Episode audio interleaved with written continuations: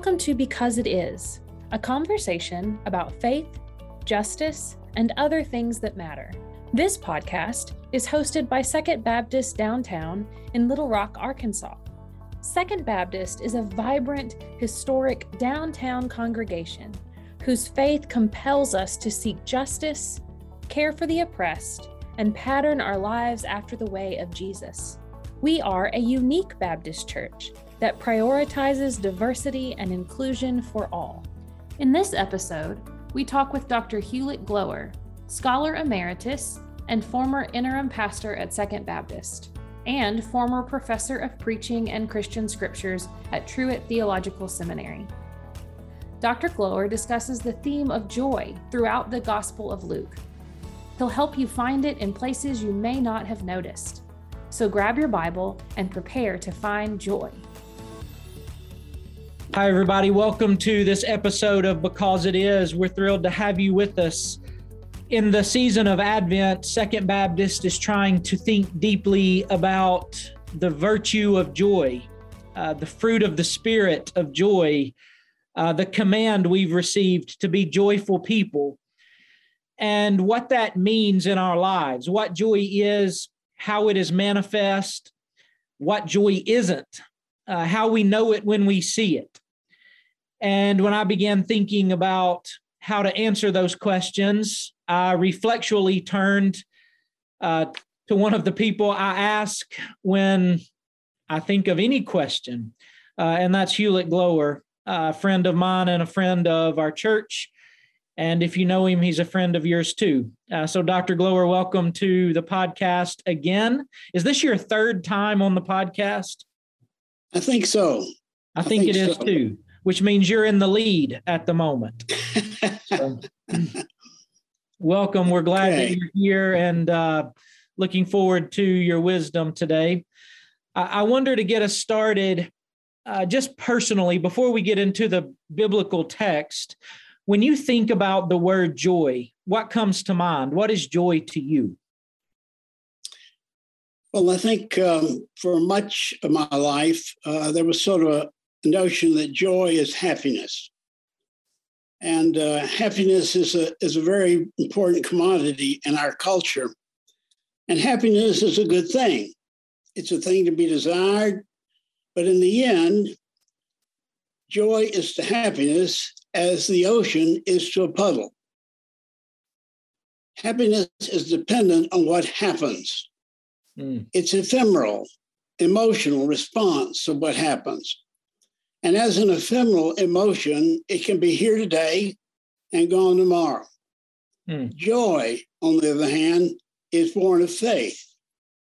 It is a deep seated, profound sense of assurance that lives by faith and not by sight. Joy resides in the deepest part of our being, in our very soul. It's based on spiritual realities and not, in, not dependent on what happens or does not happen. As one person put it, happiness happens, but joy abides. Mm. I like what Teilhard de Chardin said about joy. Joy is the infallible sign of the presence of God. Mm. Joy is the infallible sign of the presence of God. So, what is the story of Jesus all about? What is the incarnation? What is the crucifixion? What is resurrection? What is it all about? Well, we learn from Luke, of course, that it's about great joy, mm. not just momentary happiness, but great joy, deep and abiding joy, soul searing joy. We are, as several people have said, we're an Easter people living in a Good Friday world. That means that despite appearances, joy will win in the end. Mm. So, joy is something that we can have, not ephemeral, emotional, but real, deep, soul transforming joy. Oh, that is so powerful. And that line, joy is to happiness what an ocean is to a puddle.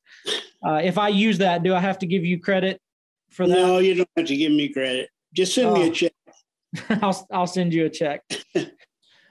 um, thinking about joy in those words, I wonder, in order for us to get a handle on it, is there a time in your life when you think back and you know you were experiencing joy? Can you think of a time where joy intersected your existence and you knew it? Uh, I could think of a number of times, but I want to I want to share one with you that I think the people of Second will be able to identify with. In fact, it happened in the sanctuary there at Second Baptist Church. The folks will remember that I suffered a stroke about two months before I was to become past interim pastor there at Second. As I was recovering that year, the church was very much a part of that recovery. In fact, for 12 months, uh, Sheila and I traveled back and forth to Little Rock as a service interim pastor, and the church was very much a part of my recovery.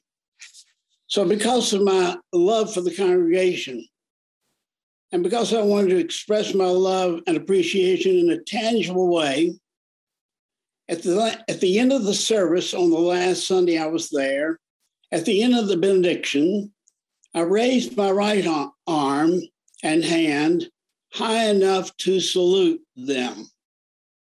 Now, I hadn't been able to raise my hand at all the, when I started that year, but gradually through the year, it got higher and higher. And so, in the end, at the end of the benediction, I raised my hand and I saluted the congregation and they responded with a sustained standing ovation.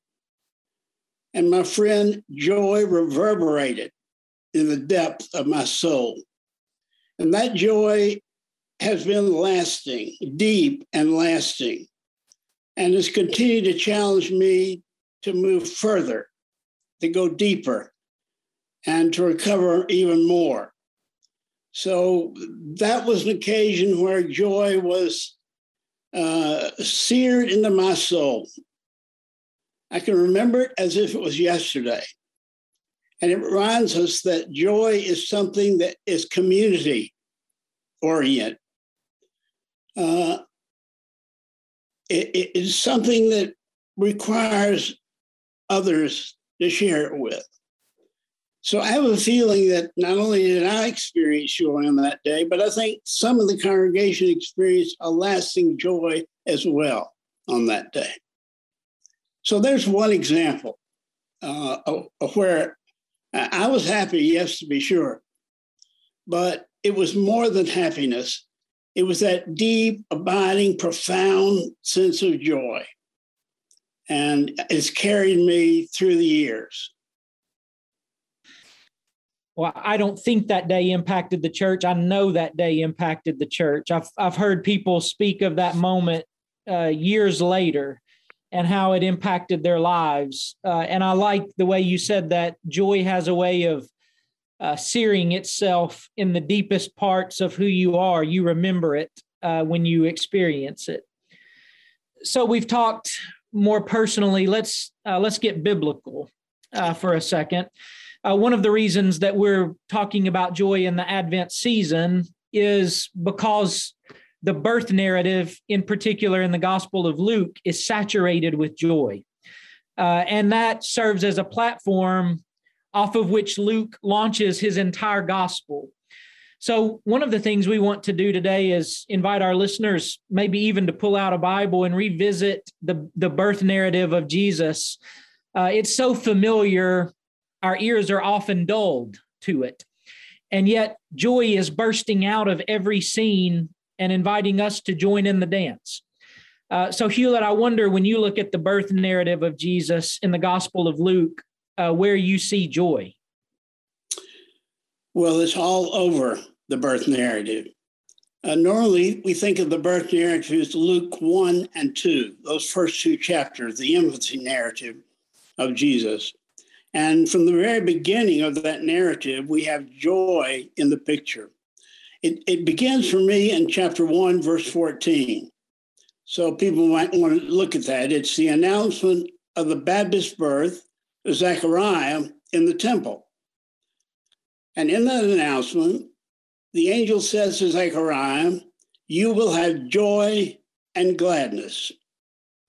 So there is the first indication that what's about to happen, beginning with John the Baptist, is going to bring joy. Uh, not just gladness, but joy and gladness. Then I go over to chapter 1, verse 44. And in this pericope, Mary, having received the announcement of Jesus' birth, goes to visit her cousin Elizabeth in the hill country. And Elizabeth says to her, upon Mary's greeting, As soon as I heard your greeting, the child in my womb leapt for joy. Uh, it's Luke's way of saying that uh, the joy Jesus is bringing was known to the Baptists, and uh, it's been known from all time. And this is a way of saying that this birth is going to bring joy for all time and for all people. And John even recognized it in the womb.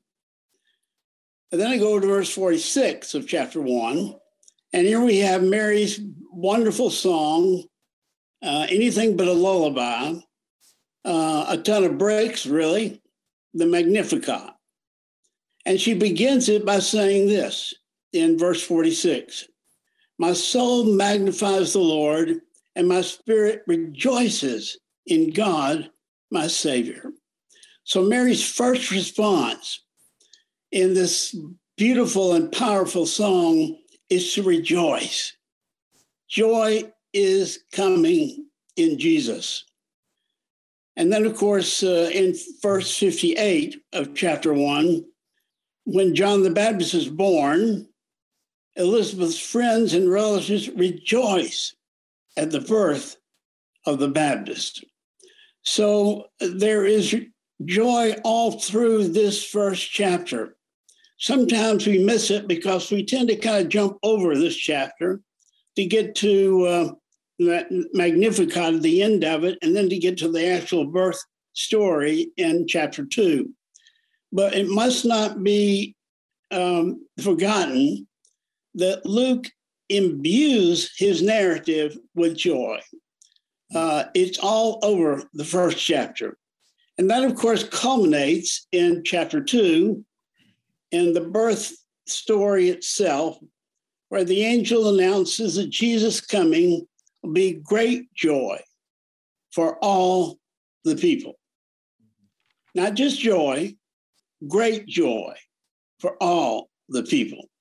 Mm-hmm. So, this birth narrative is just uh, a plethora of joy. And it sounds the note that I think Luke wants us to carry through the gospel. All he says and does, beneath it all, is an abiding joy. And he hopes we'll catch that joy uh, by catching that Jesus and by following that Jesus. Right. Can I ask a quick question, real quick? Uh, sure one of the one of the things I've noticed just as you're walking through this birth narrative is uh, definitely the frequency with which joy shows up and the profundity of that joy, and yet that joy seems to be experienced by the people you would least expect to have joy. Right, uh, a washed up clergy couple, a young virgin.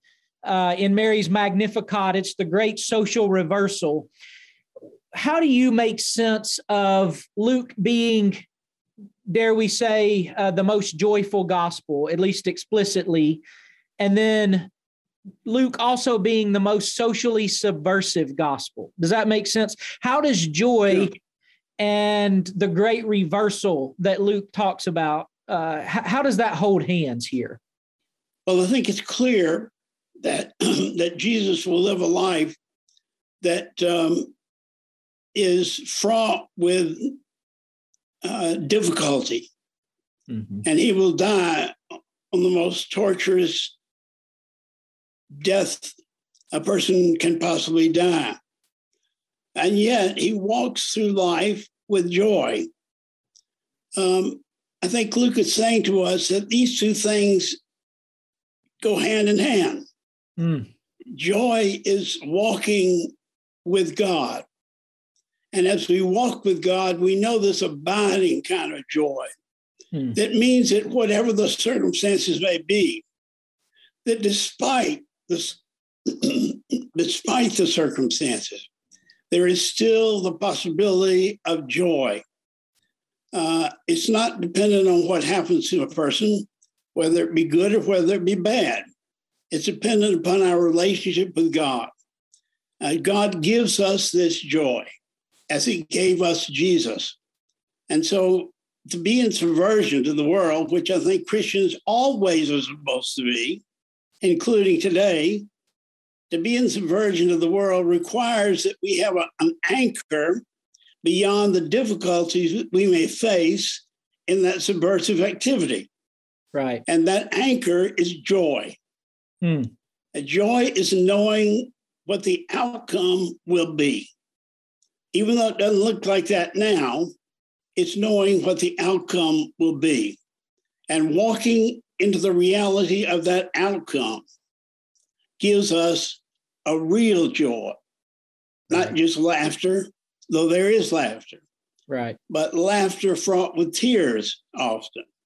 So right. that um, that anchor and joy enables us to move on in subversion.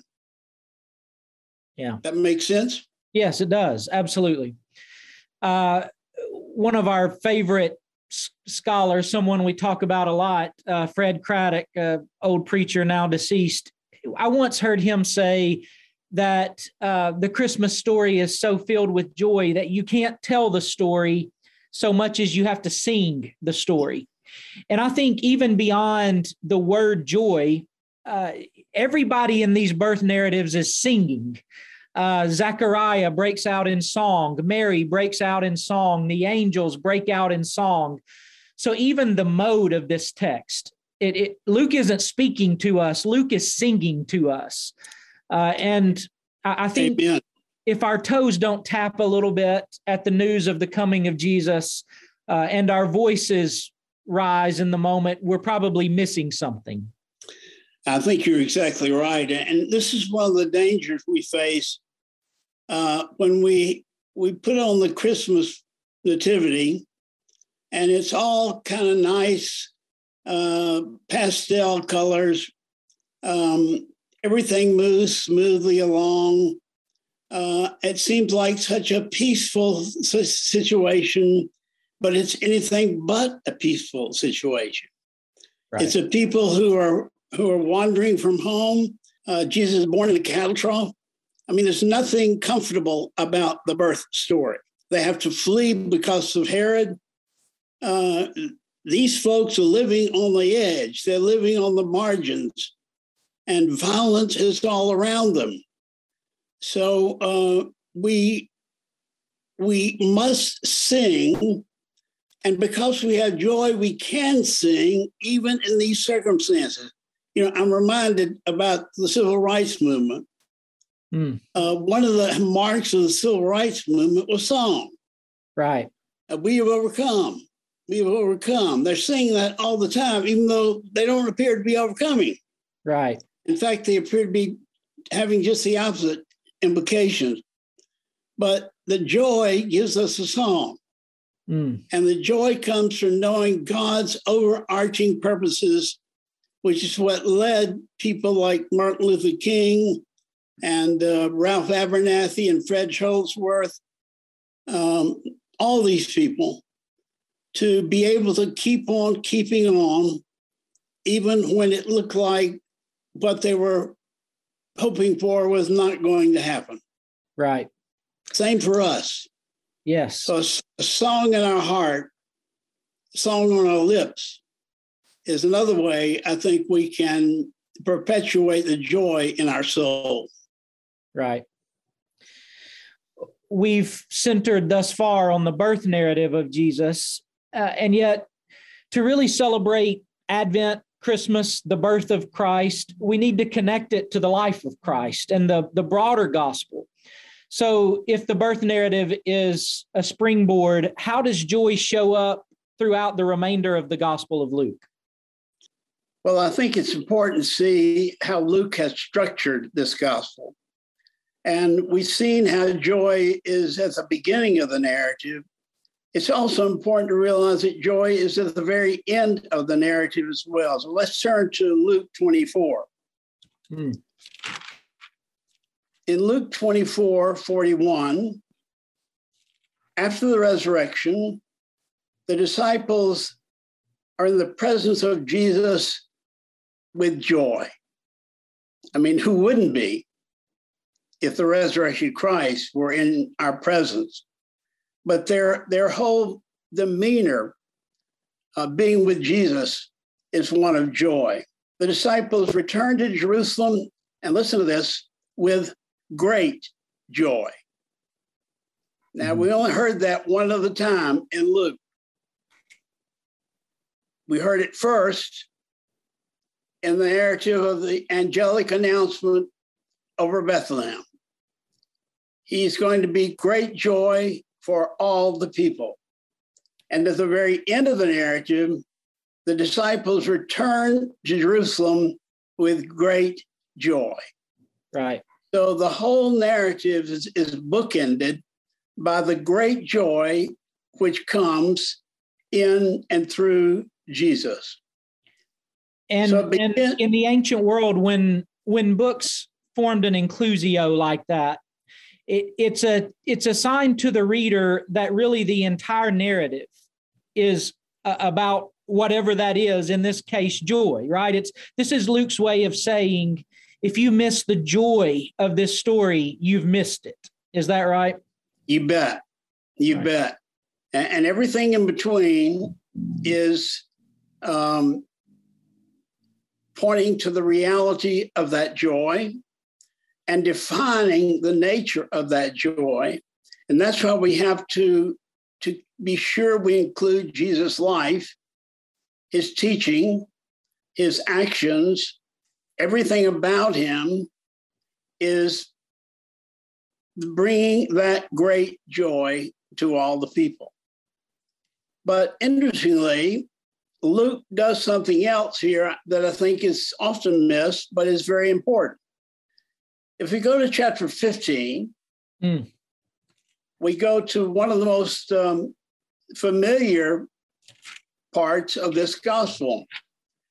In chapter 15, and notice where this is.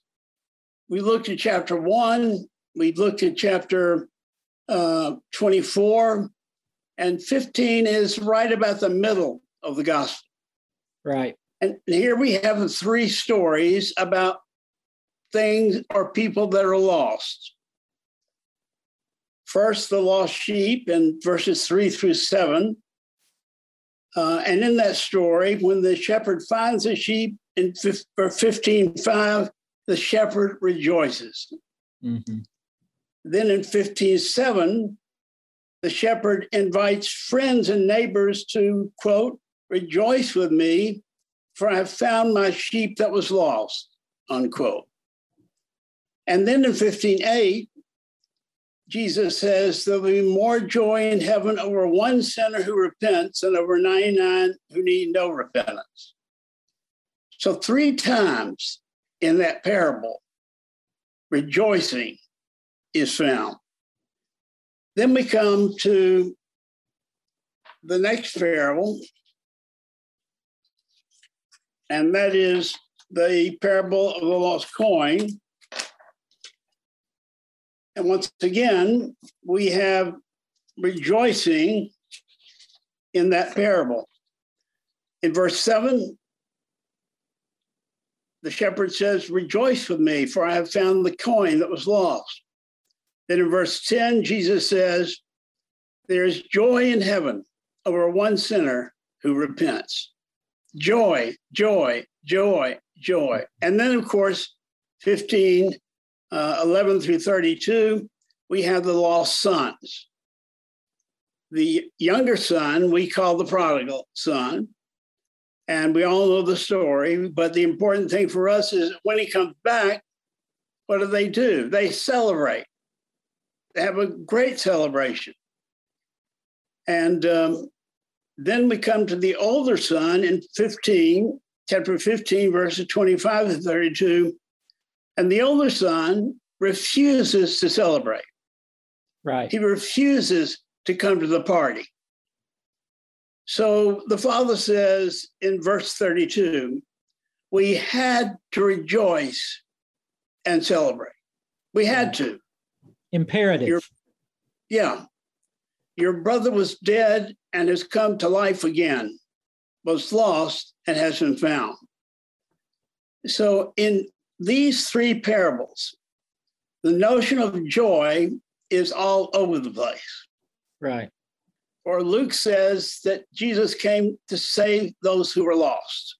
So we have the beginning of the narrative is joy, the end of the narrative is joy, and the center of the narrative is joy, joy, joy, joy, joy. Hmm. Now, if you just read the narrative one verse at a time, you may not get that.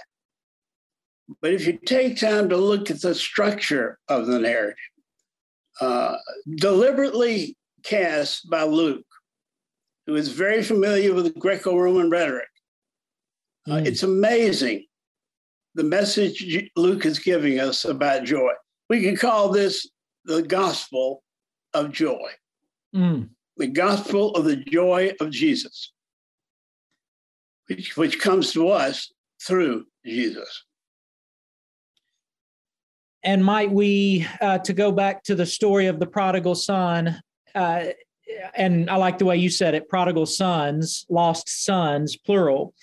Uh, that story ends sort of open ended. It doesn't end. Uh, we're left out there with the older brother wondering whether he could ever get to a place to where he could join that celebration, where he could uh, experience that joy.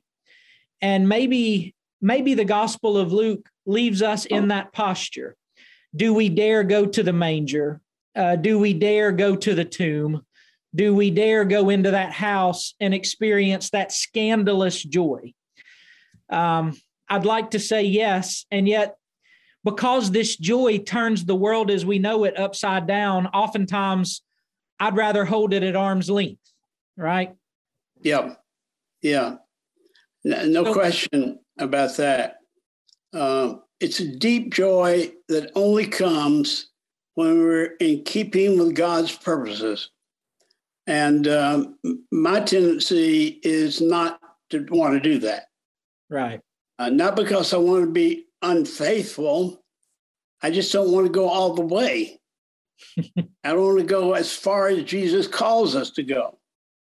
And uh, so each of the Gospels, in their own way, leave us with a choice to make. And Luke's choice is will we be able to celebrate the good news of great joy? Mm. It's for all of us. Right. But some of us want to stay outside the party. Right. We think we've got a better party.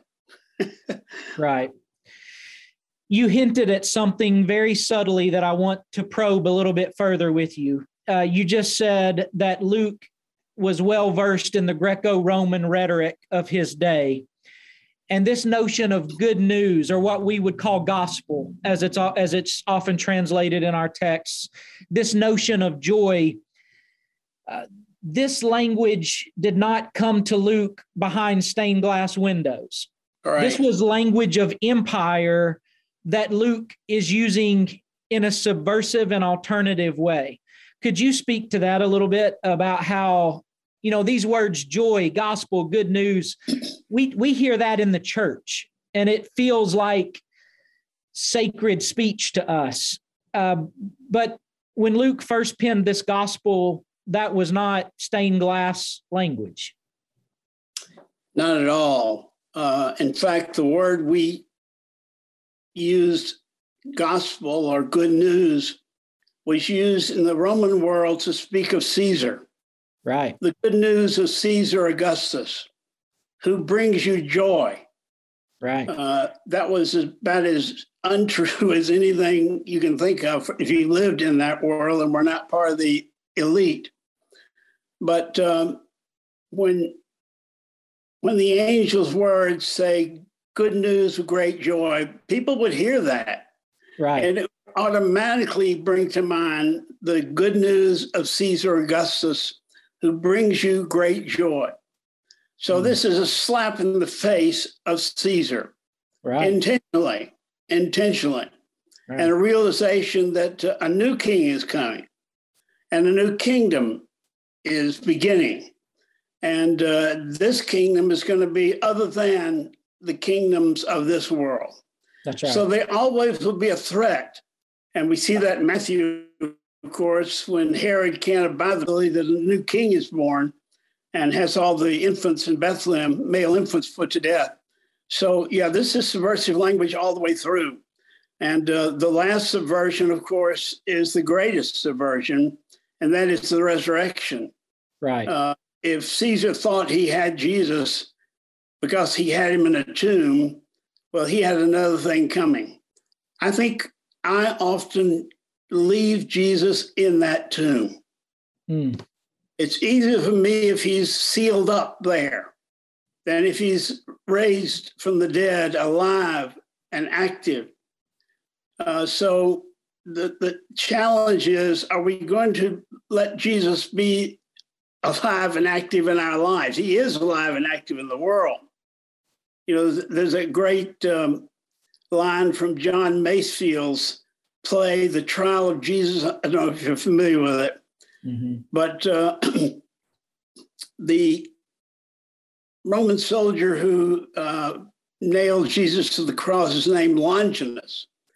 And after the crucifixion and the resurrection, Pilate's wife comes to him and says, Longinus, do you think he's really dead? talking about Jesus. And Longinus says, No, madam, I don't. He's let loose on the world. Let loose on the world. Mm. And that's the great subversion. Yes. We think we have him in a tomb, but we don't. That's right. And so the reason we don't experience the joy that I think scripture talks about is because we're unwilling to be part of the work that God is doing in the world. Mm. And we have plenty in scripture to help us understand what that is, don't right. we? Absolutely. And so when when we read those words at the beginning of the typical birth narrative that we read on Christmas Eve, in the days of Caesar Augustus, Luke is not just saying that as a historical reference. He's saying that as a theological reference, right? That right in this in this world, the things that seem to be running the show and the forces that seem to have power over our lives are being met by an alternative kingdom, which is uh, the, the result of this kingdom is joy for all the people, not some of the people, not a percentage of the people, but for all the people. And that's why Jesus and joy uh, come with each other. There, there's uh, Jesus and joy dance together in the Gospel of Luke. Yeah, there's no question about that. Um, and we could dance together with Jesus too and know the joy that he alone can bring to our lives, if we will right. if we will. So, given all that we've said about Luke and beyond today, uh, what now can we say about joy? I wonder if you have any concluding thoughts to share with us. For me, the deep, lasting, soul searing joy that's possible is a joy that only comes with following Jesus. Hmm. And uh, if I were only willing to do that, mm-hmm. uh, I do it a little bit, but not nearly enough. And therefore, I don't have always that joy that is available to me that comes as a result of following Jesus. The good news of great joy is ours to have. Uh, God is extravagant with that joy. Hmm. But that joy will bring us trials and tribulations. I would say uh, you look for joy, you find it in Jesus, but not just uh, paying lip service to Jesus. I think it's paying life service to Jesus. Mm-hmm. And that life service eventuates in joy. Joy with a capital J. Yeah. That's great. Well, as always, thanks so much for your keen insights. Um, there's no one I know who's able to give entire gospels to people uh, like you can. And for that, I'm grateful. Uh, to our listeners, uh, we pray joy for you in this season. Uh, we pray for this abiding joy that Hulitt has described, uh, not only momentary happiness that's at the mercy of what's happening around you, but a joy that stands together with faith, hope, and love, and a joy that's rooted in who God is and who God is with and for us, not just what's happening in the world in any given moment. Uh, we pray this for you. We long for this for you. Uh, and we hope to celebrate this joy with you along the way. So pull out the Gospel of Luke in this season. Uh, process the depths of this joy, mine the depths of this joy with us. Uh, and as Hulitt just said, let's follow Jesus together because that is the journey towards joy. Uh, thanks, Hulitt. And uh, I pray that all of us in this season experience, not just know, not just ponder, but experience the good news of great joy, which is for all the people. Peace be with Amen. you. Amen. Amen. As you go, go and love God with all your heart and soul and mind and strength, and love your neighbor as yourself. Do so as if it's the most important thing in all the world, because it is.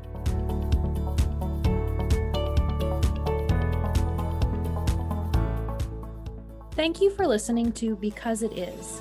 These are just some of the things that matter to us at Second Baptist Church downtown. If you enjoyed this conversation, please visit us online at 2bclr.com. That's the number 2, bclr.com and like us on Facebook. This podcast was produced by Brittany Stillwell and edited by Randy Schoenig with Fresh Air Media.